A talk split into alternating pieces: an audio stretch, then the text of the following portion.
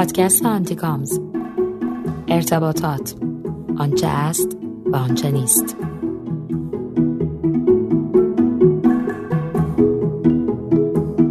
سلام. شما به اپیزود چهارم پادکست آنتیکامز گوش می‌کنید. من سهندم و بهتون سلام می‌کنم. سلام حمید رضا هستم.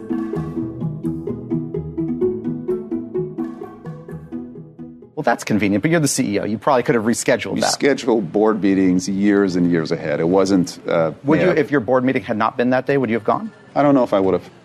You also, Saudi Arabia is your fifth largest shareholder. You have uh, the head of the Sovereign Wealth Fund on your board. Do you believe he should stand for re-election to the board?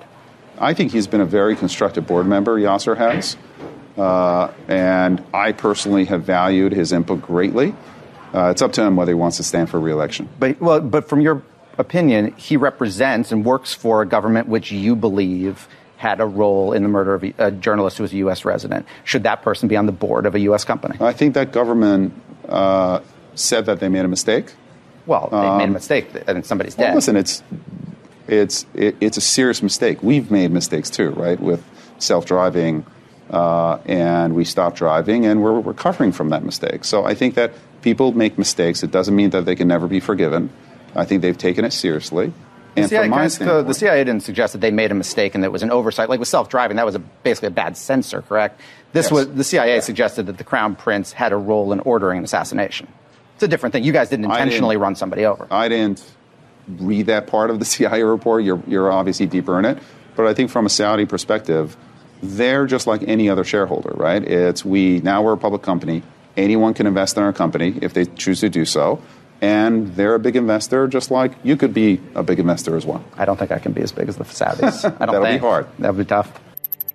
حمید رضا میخوای بگین چی بود که گوش دادی؟ آره چیز بدی نبود این بخشی آره بخشی از مصاحبه سایت اکسیوس بود با آقای دارا خسروشاهی که معرف حضور دوستان هست بله. و سی او چند ساله اخیر اوبر بله این مصاحبه 2019 انجام شده نوامبر 2019 اگه اشتباه نکنم زمانی میگذشت بعد از اون قتل فجی روزنامه نگار آمریکایی عربستان و سعودی اصل به نام جمال. بله خیلی پیچیده. جمال خاشقچی. و در این مصاحبه اون بخشیش که ما گوش دادیم مصاحبه کننده از سایت اکسیوس البته اکسیوس آن HBO سوال می‌کنه از آقای دارا خسروشاهی که نظر شما در رابطه می‌دونیم که به هر حال عربستان سعودی پنجمین سهامدار اصلی اوبر هست. و نظر شما راجع به این قتل جمال خاشقچی چیه؟ جوابی که میده دارا خسروشاهی بسیار پاسخ عجیبی. حالا ما بعدا در همین اپیزود امیدوارم بهش بپردازیم قدری. در قد خلاصه حرفش میشه که این یک اشتباه بوده. بعد اون میگه اشتباه اینجا یه آدم کشته شده. اون میگه خب این اشتباهی بوده که خود دولت عربستان هم بهش اذعان کرده. اون طرف میگه که والا تا اونجا که من می‌دونم سرویس های اطلاعاتی خود ما یعنی امریکا معتقده که کاملا نقش داشتن توش و اصلا مسئله و سازماندهی شده بوده و اصلا اشتباه نبوده. اینجا دارا خسروشاهی میاد و میگه که ببینید همه اشتباه می‌کنن. خود ما در اوبر وقتی که ماجرای تاکسی خودرانمون رو داشتیم باعث شد که یه نفر کشته بشه و ما اشتباه کردیم و از اون یاد گرفتیم. باز اینجا مصاحبه کننده میگه ببخشید اون یک مشکل سنسور بود. اینجا شما دارید راجع به قتل یه آدم صحبت می‌کنید. خلاصه بعد از این مصاحبه بلا فاصله در فضای مجازی به طور مشخص در توییتر یک موج تحریم اوبر را میفته با همون هشتگ آشنای بایکوت اوبر که از وقتی دارا خسروشاهی اومده بود این اتفاق نیفتاده بود چون در دوران سی او قبلی که از فاوندرهای اوبرم بود به کرات این اتفاق افتاده بود. ولی خب اینجا دوباره این اتفاق میفته. بعدش به فاصله چند ساعت یه ایمیل می‌زنه خسرو شاهی به همون ژورنالیست و میگه که این نظر من می‌دونید که نبوده. من باید بهتر حرف می‌زدم اشتباه کردم و فرداش هم یک توییت می‌کنه به عنوان یک استیتمنت رسمی که در مورد جمال خاشقچی نه بخششی وجود داره نه فراموشی وجود داره. من در این مورد که گفتم اون یک اشتباهه کاملا حرف غلطی زدم و همینجا معذرت می‌خوام. به حال این یک نمونه ای بود از بحرانی که می‌تونه در اثر یک چیزی که ترجیح میدم در ادامه این اپیزود بهش بپردازیم. پیش میاد و بسیار تاثیر می‌گذاره روی وجهه برند. عالی.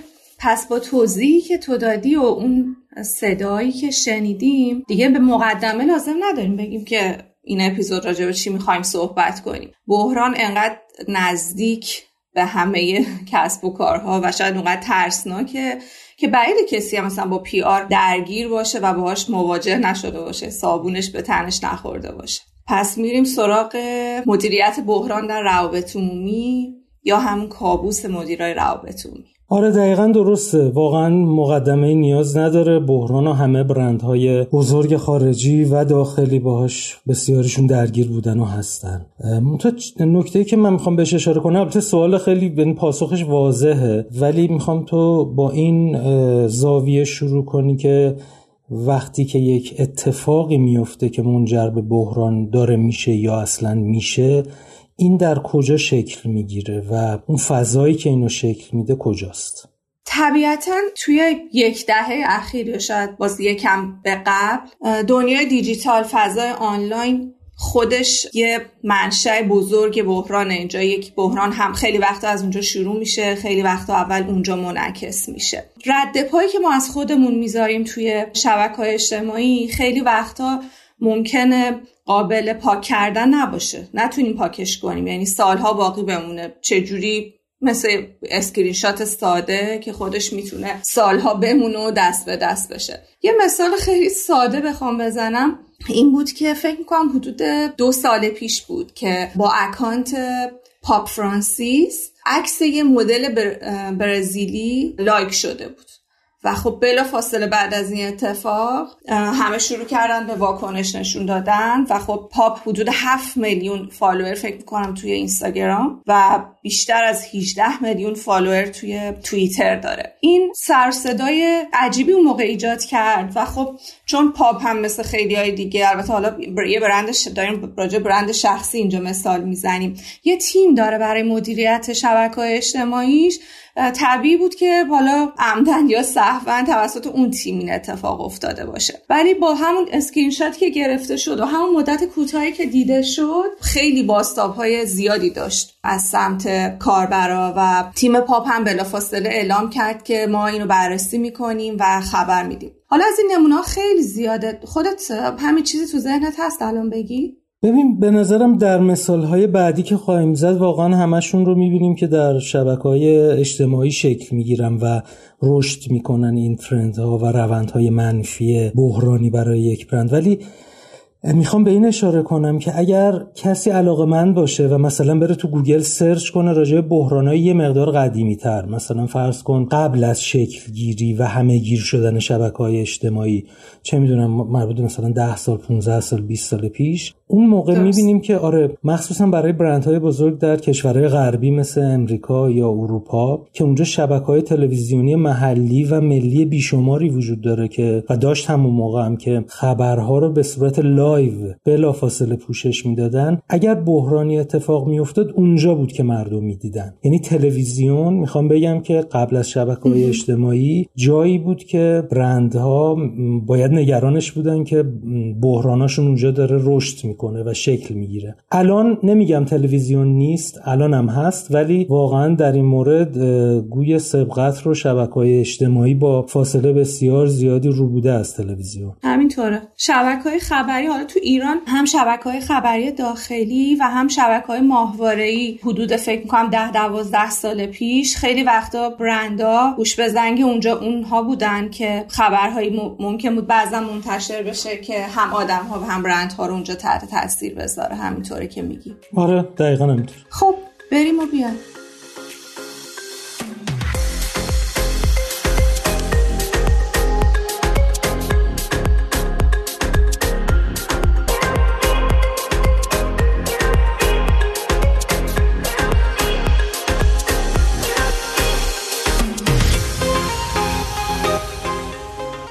خب سهن جان میشه حالا توی مثال بزنی راجع به بحران برای برند ایرانی مثلا؟ بله سال 98 که خب یکم هم برای ما هم برای دنیا سال عجیب و متفاوتی بود. هم از نظر پاندمی هم از نظر اتفاقات سیاسی اجتماعی.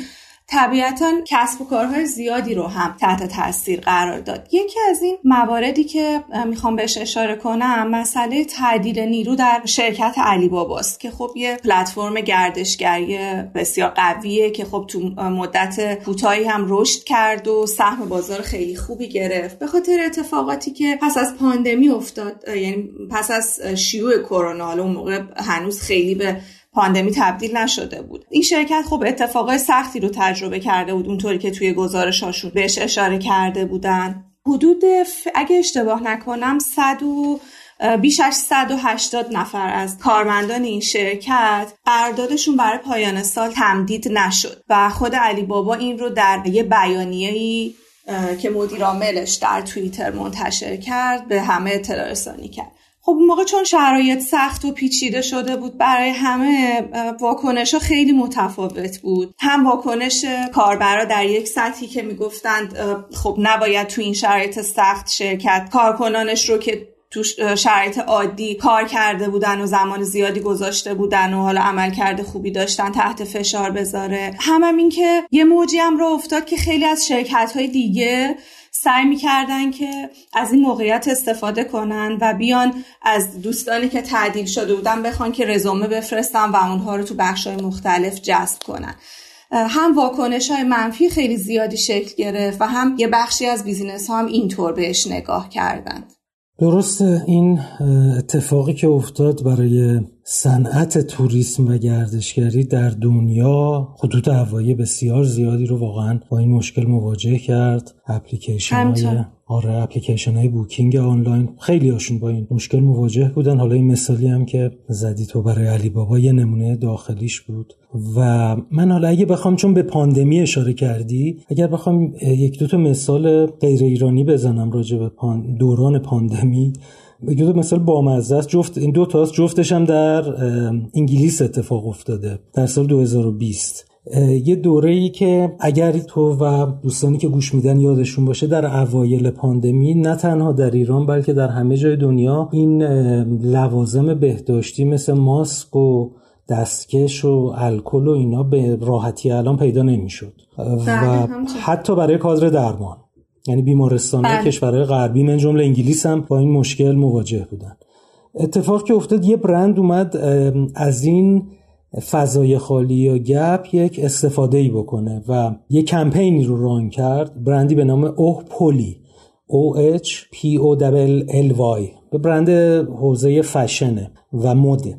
درست. اومد و یه کمپینی ران کرد که تو اون کمپین اونایی که تو کادر درمان بودن فقط می‌تونستن شرکت کنن می‌رفتن یه سری سوال پاسخ می‌دادن. برنده نه تنها یه پک کامل لوازم بهداشتی منظورم لوازم بهداشتی پاندمی می‌گرفت بلکه به یک ایونت آنلاین خیلی مهم همین برندم دعوت می‌شد. بعد اتفاق بامزه ای که افتاد داره یه خانومی به نام لارا هارپر که ظاهرا پرستار بوده برنده میشه و منتها میره کامنت می‌گذاره که اون ساعتی که این ایونت آنلاین هستش من متاسفانه نمی‌تونم باشم. و اون مادریتور برند هم در شبکه اجتماعی خیلی روباتیکوار پاسخ میده. متاسفیم. ای کاش که می‌شد باشین. می‌دونی همینجوری که معمولا جواب میدن. بعد اون بله. برمیگرده میگه که ببخشید حالتون خوبه. من میگم که نمی‌تونم. من شیفت دارم اون موقع. شیفت کاریمه. و اونم باز یه پاسخ سربالا میده. ایشون هم کم لطفی نمی‌کنه میره در توییتر یه توییت اساسی می‌کنه که خیلی بامزه است. شما یه کمپین می‌ذارید برای کادر درمان بعد نمی‌دونید که مثلا الان من کادر درمان کسایی مثل من 12 ساعت نان تو شیفتن. بعد میگید که نه نمیشه. خب وقتی که همچین انعطافی ندارید و همچین درکی از این موضوع نداری چرا چرا میاد براش کمپین می‌ذاری؟ یعنی در حقیقت یه نقض قرض شد به یک شکل تنظامیز که این برند اومد یه کاری بکنه که حالا هم جنبه مثلا CSR براش داشته باشه همین که اسم خودش رو باعث بشه که اکسپوژرش بیشتر شد. آره ولی به ضرر خودش شد. یه مثال مشابه دیگه تو همین زمان تقریبا در انگلیس کمپینی بودش که بعد از اون لاکداون یا قرنطینه اول توی انگلیس راه افتاد. خب یه مدت زیادی من اونجا هم که می‌دونی وقتی قرنطینه می‌کنن مثل قرنطینه های ما نیست واقعا قرنطینه است. یعنی ملت تو خونه بله. فقط برای خریدای اساسی اونم شاید یه بار تو روز می‌تونن برن بیرون. بنابراین بسیاری از فروشگاه های مواد غذایی زنجیره یعنی منظورم رستوران های زنجیره و صنعت غذا و رستوران با یک رکود بسیار زیادی مواجه شد. دولت انگلیس اومد یه کمپینی ران کنه که به اینا کمک کنه. بعد از لاکداون و یه کمپینی به نام Eat Out to Help Out کرد که برید و می‌خواست مردم رو تشویق کنه. حالا که لاکداون تموم شده برید غذا بخرید غذا سفارش بدید از این رستوران ها و براشون یه تخفیف یا یک جایزه برای خرید بعدی در نظر می‌گرفت. هزینهش هم دولت می‌داد. می‌خواست به صنعت غذا کمک کنه. اون با مزه این بودش که بیشتر این اتفاق پوششش روی فروشگاه زنجیره‌ای و فست فود ها بود. حالا همزمان دولت انگلیس کمپینی داشت لانچ می‌کرد و روش خیلی تمرکز می‌کرد که اون موقع می‌گفتن هن الان من نمی‌دونم ثابت شد یا نشد بالاخره که چاقی مفرط خطرناکه برای کرونا گرفتن. این افرادی که بسیار وزنشون زیاد باشه اضافه وزن داشته باشن ممکنه کرونای خطرناکتری بگیرن. بعد اومدن پر ریسک تر دقیقاً. و اومدن کاربرا در فضای مجازی این دوتا رو گذاشتن کنار هم و به دولت انگلیس گفتن حالت خوبه بالاخره چیکار کنیم؟ ما بریم فست فود بخوریم یا نخوریم؟ چون تو همون کمپین یا کرونا شدید بگیریم آره تو همون کمپین ضد چاقی گفته بود فست فود نخورید به طور مشخص. خلاصه اینم یه مثال دیگه ای بودش راجع به این ماجرا. از این موردا مثال بسیار زیاده و حالا شاید از حوصله این اپیزود ما خارج شه. ولی اگه فکر می‌کنی الان لازم می‌دونی می‌تونیم مثلا یه برند داخلی دیگه هم راجبش حرف بزنی یا یه صنعت دیگه ای که توی بحران بوده و شما بررسی کردی که چه اتفاقی براش افتاده؟ آره حتما. ببین تو سال 96 سی سامانه هست به اسم 195 که سامانه ثبت پاسخگویی و شکایات ساز... وزارت ارتباطات و فناوری اطلاعاته. خود وزارت ارتباطات اومد یه گزارشی از شکایت هایی که توی این سامانه منتش... ثبت شده بود رو منتشر منتشر کرد. این گزارش بخشای مختلفی داشت. یعنی هم شامل اپراتورهای موبایل تلفن همراه می‌شد و هم ISP ها و شرکت های ارائه دهنده اینترنت پرسرعت خب اینجا تو بخش اون بخشی که گزارش که مربوط به ISP ها بود شرکت هایی مثل شاتل های وب و سبانت بیشترین شکایت ثبت شده رو داشتن و یه جورایی به کم فروشی متهم شده بودن. این موضوع هم با اینکه حالا مدیران هر کدوم از این ISP ها توضیحات حالا دقیق و شاید قانع کننده ای دادند ولی یه موج خیلی بزرگی رو تو شبکه های اجتماعی توی توییتر به خصوص راه انداخت و برای مثال هر کسی که مشترک این ISP ها بود و یه مشکلی با پشتیبانی یا سرعت اینترنت داشت یه جورایی انگار که تو ذهنش یه چیزی ایجاد شده یه جرقه زده شده بود که آها پس اینا دارن کم فروشی می‌کنن بر اساس این گزارش. متوجه آره. خیلی عالی. خب به قول معروف بریم و برگردیم. آره بریم و بیایم. بله بریم و برگردیم.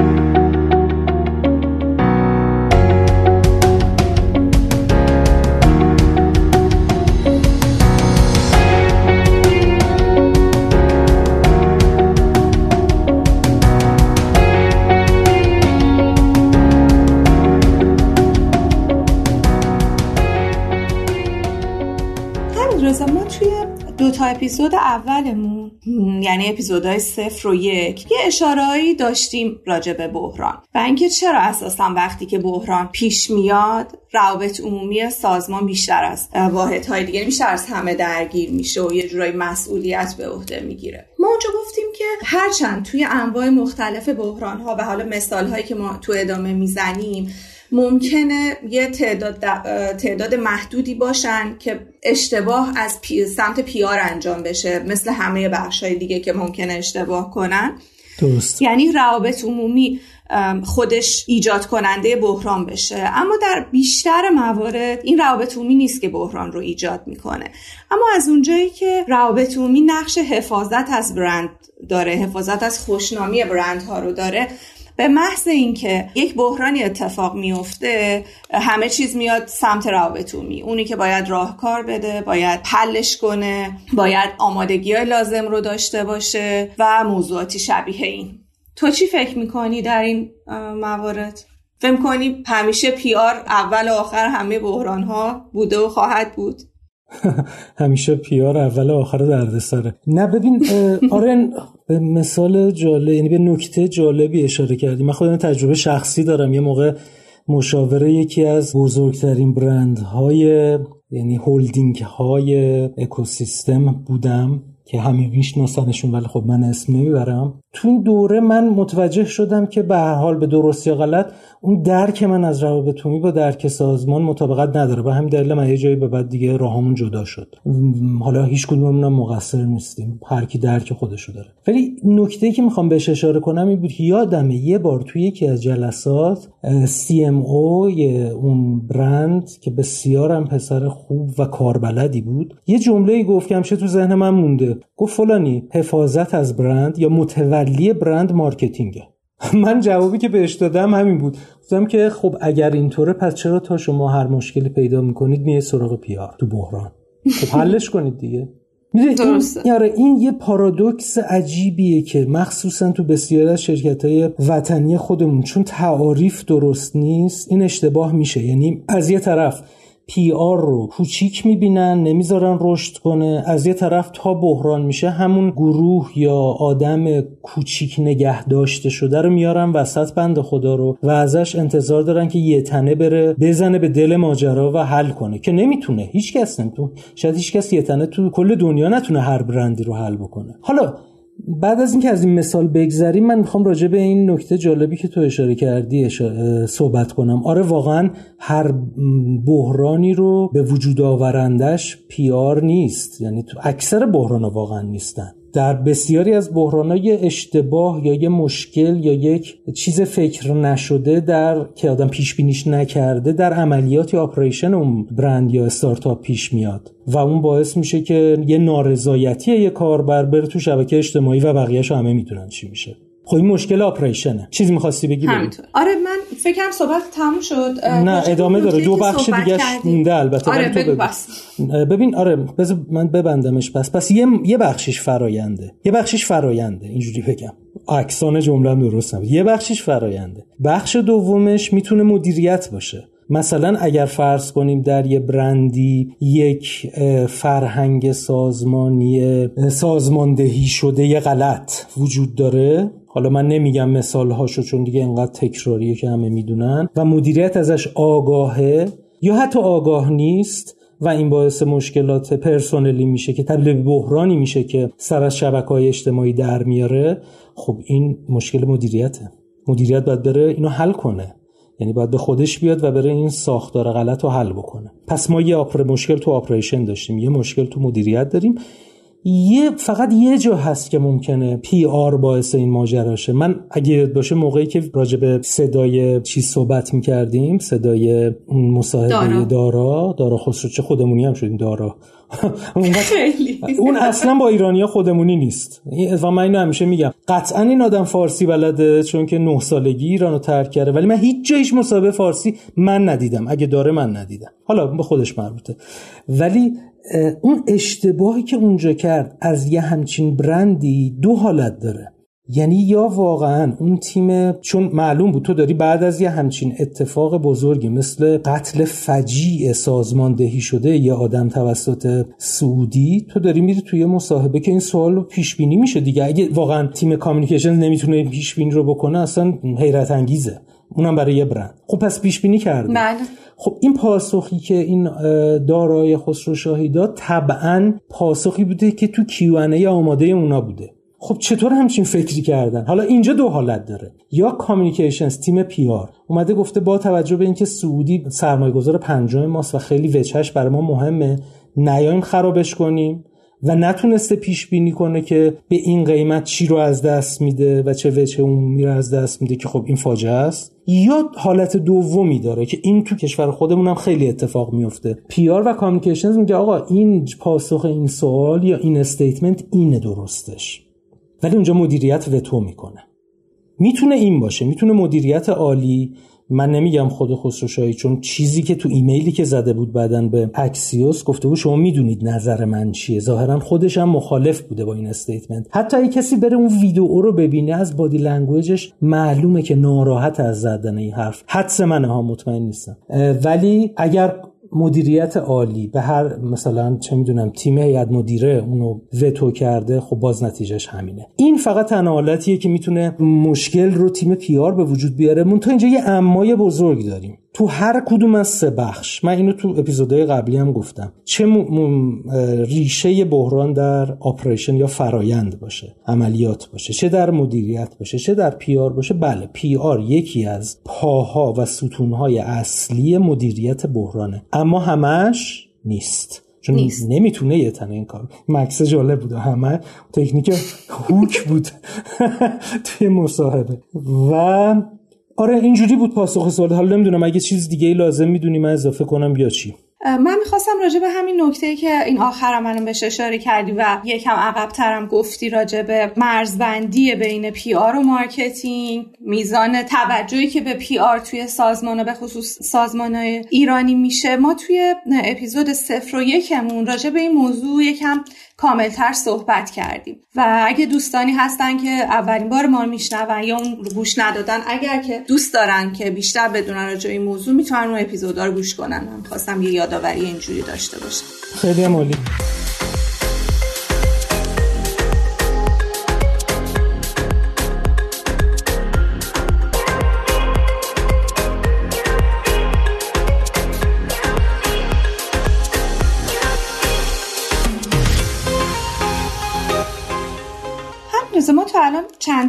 مثال زدیم راجع به نمونه های مختلف بحران. حالا شاید هم یکم مثال های سخت و پیچیده ای بود از نظر تأثیر گذارشون اما سوالم اینه که به نظر تو هر اتفاقی که به این شکل هایی که ما گفتیم یا با سطح پایین تر یا بالاتر بحرانه. بهش می‌تونیم بگیم بحران و لازمه که یه برنامه کامیونیکیشنزی خاص براش داشته باشیم یا اینکه نه. یاد بچگی افتادم یاد یه شوخی داشتیم گفتیم کامیونیکیشن برد. کیشن و برد.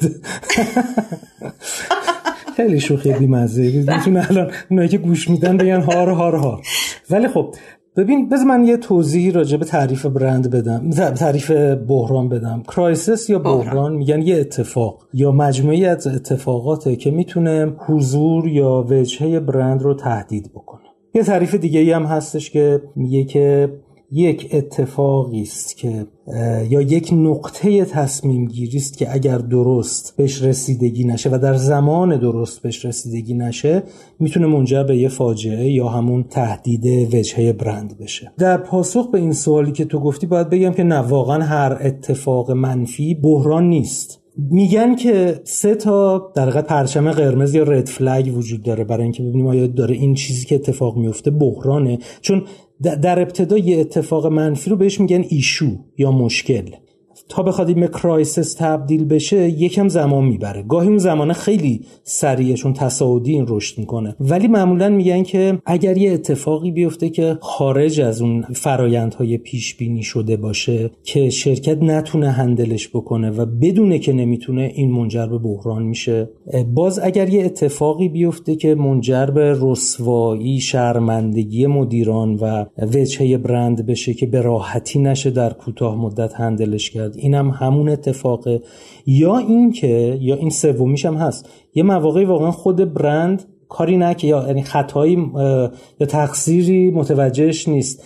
ولی اون speculation یا اون شایعه ای که به درست یا غلط معمولا خیلی وقتا هم درست گاهی غلطه پیش اومده اون رشد می‌کنه و این رو در حقیقت دچار مشکل می‌کنه.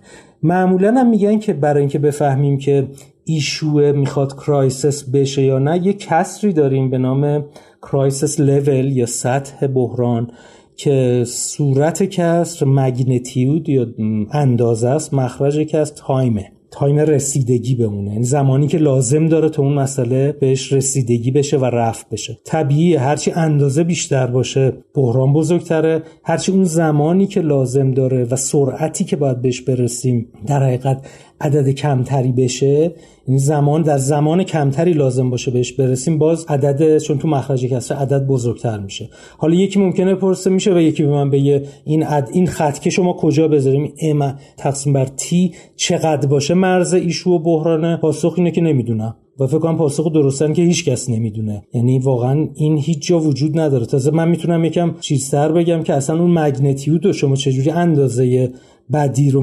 quantify می‌کنی و رقمیش می‌کنی. اینا چیزاییه که هر برند برای خودش می‌تونه بسازه با توجه به تجربیات قبلیش و یه خطکشیایی بکنه.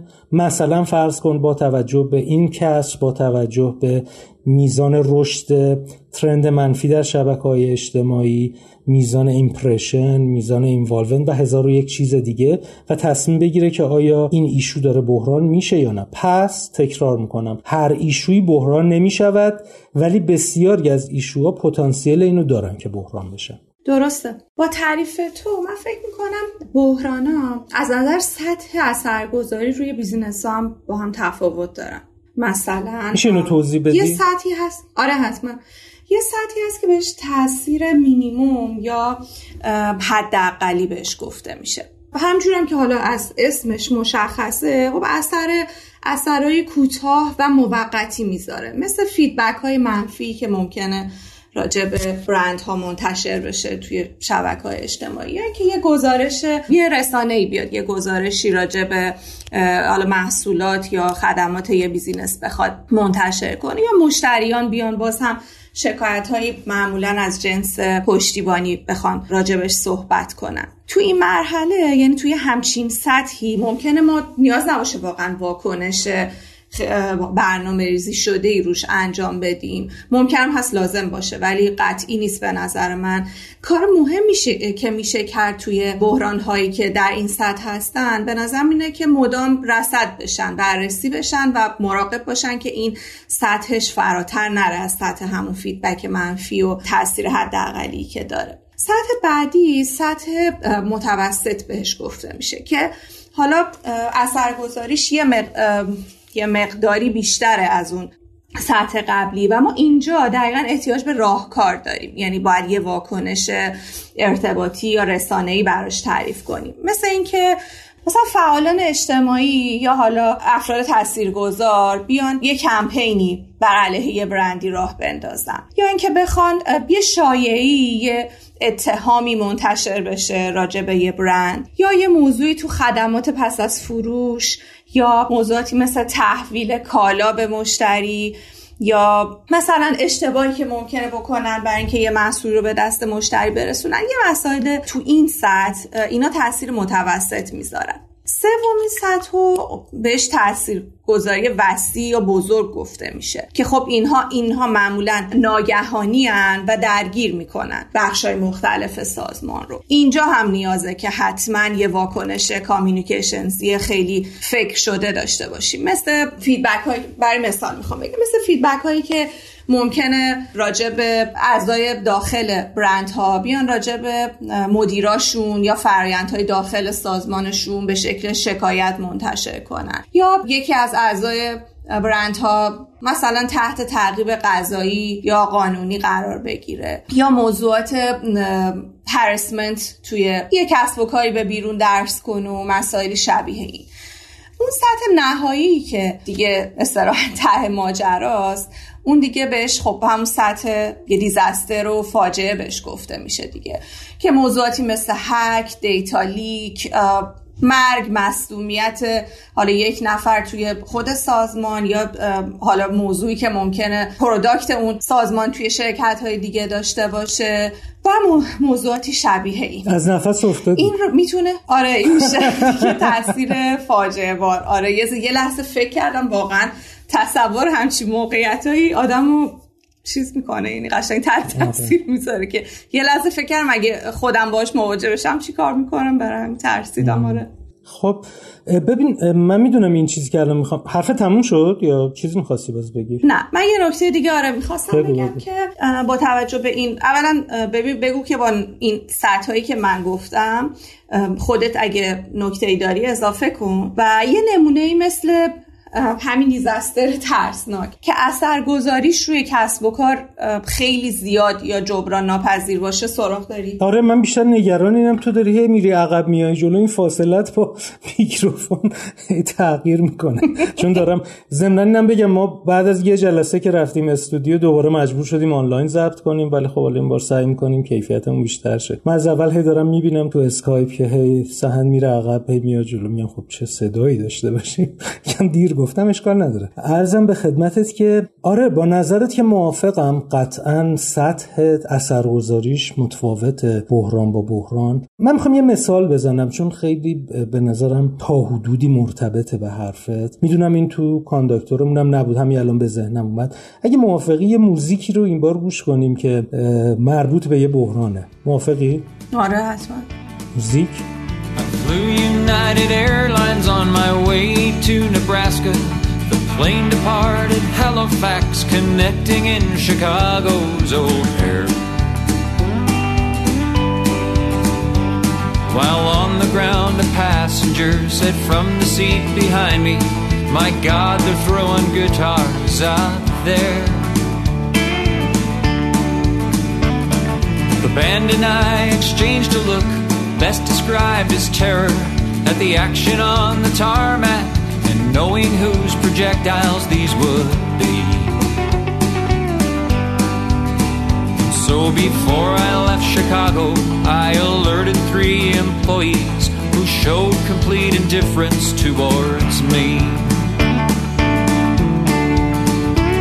United, united,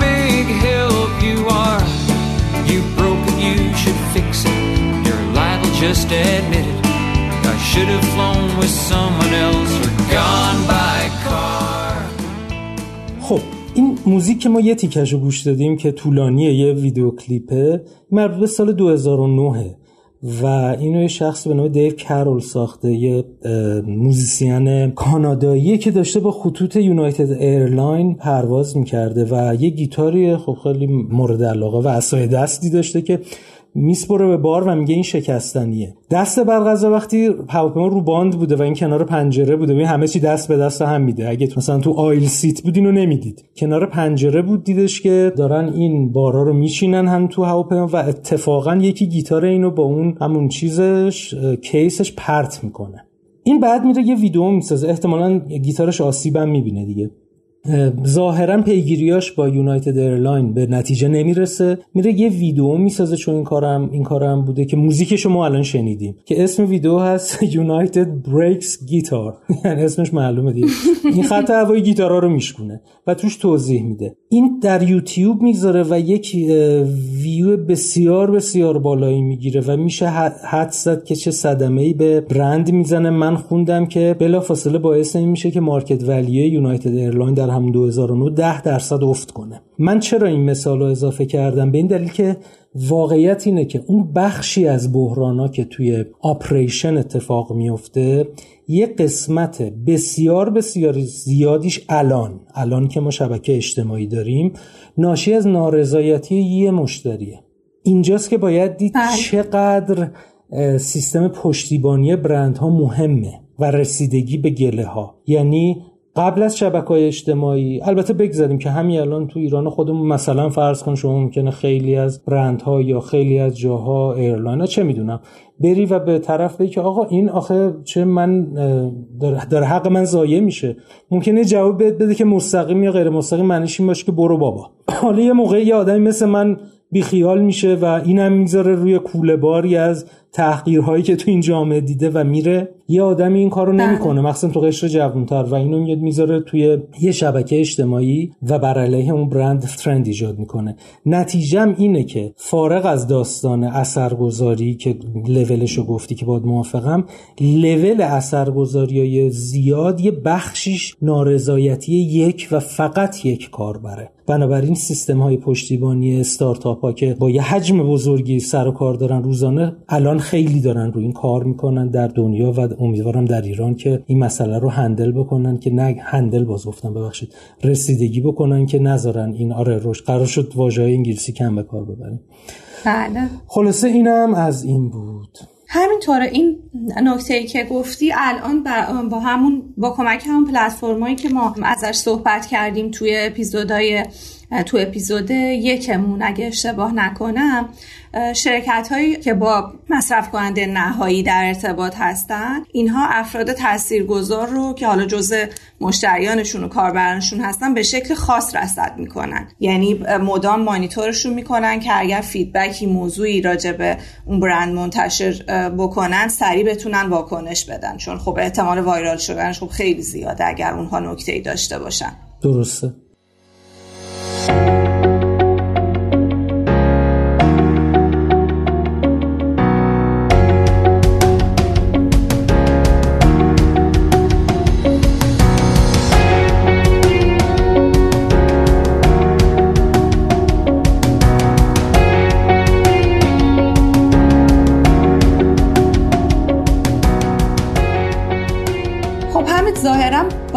بریم و چند قسمتی کنیم موضوع بحرانو نظرت چیه؟ آره باطنن هم باید بریم چون که طول می‌کشه. می‌تونیم الان ما ادامه بدیم ولی خب حوصله نمی‌خوایم زمانش طوری بشه که خسته بشن شنونده ها. بنابراین آره این اپیزودمون شاید یعنی حدس می‌زنم که سه پارتی سه قسمتی بشه. ما تو این قسمت و قسمت آینده میایم راجع به چند تا مثال صحبت می‌کنیم که بخشیش انجام شد. امیدوارم تو پارت سوم بیایم یه مسیر مدیریت بحران از نگاه پی آر نسبتا استاندارد و کارهایی که نباید کرد توش رو چون ما آنتی کامزیم دیگه. توضیح بدیم. حالا من نمی‌دونم مثالای پارت دوممون فرقی می‌کنه با مثالای این بارمون؟ میشه راجبش توضیح بدیم آره حتما. به نظر من مثالامون رو توی دستبندی مشخص تری خواهیم زد که یکم ذهن مخاطبانمون رو بتونیم راحتتر شکل بدیم. مثل اینکه چه نوع بحرانایی می‌تونه بیش از یک برند رو حتی درگیر کنه یا یک صنعت رو درگیر کنه. درست. مثل بحران هایی که رو موضوعات حساسی مثل حریم خصوصی کاربران تاکید داره یا بحران هایی که خود روابط عمومی و پی آر اونها رو شکل میده.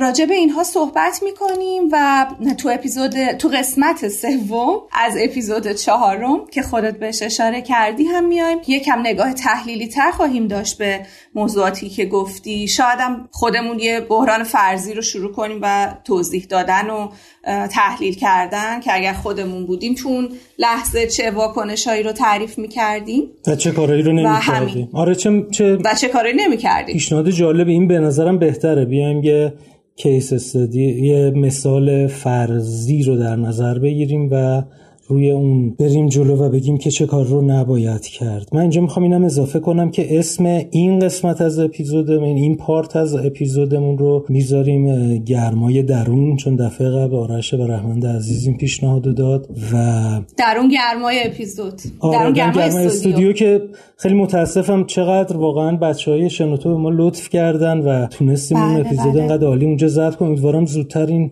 دیگه واقعا نمی‌دونم بگم این کرونا کم بشه نمی‌دونم. مردم واکسن بیشتر بزنن. مردم که بنده خدا می‌خوام بزنن واکسن زیادتر بشه.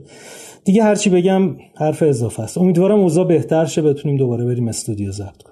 با امید خدا ایشالله روزای بهتر در راهه. یه نکته ای هم اضافه کنم حمید رضا ما مثالایی که زدیم بعضیاشون صدا ویدیو پخش کردیم توی این قسمت که برای اینکه دوستان راحتتر دسترسی داشته باشن بهش این نکته رو میگم که ما توضیحش رو اضافه می‌کنیم و لینکش رو می‌گذاریم در توضیحات این قسمتمون خیلی عمالی.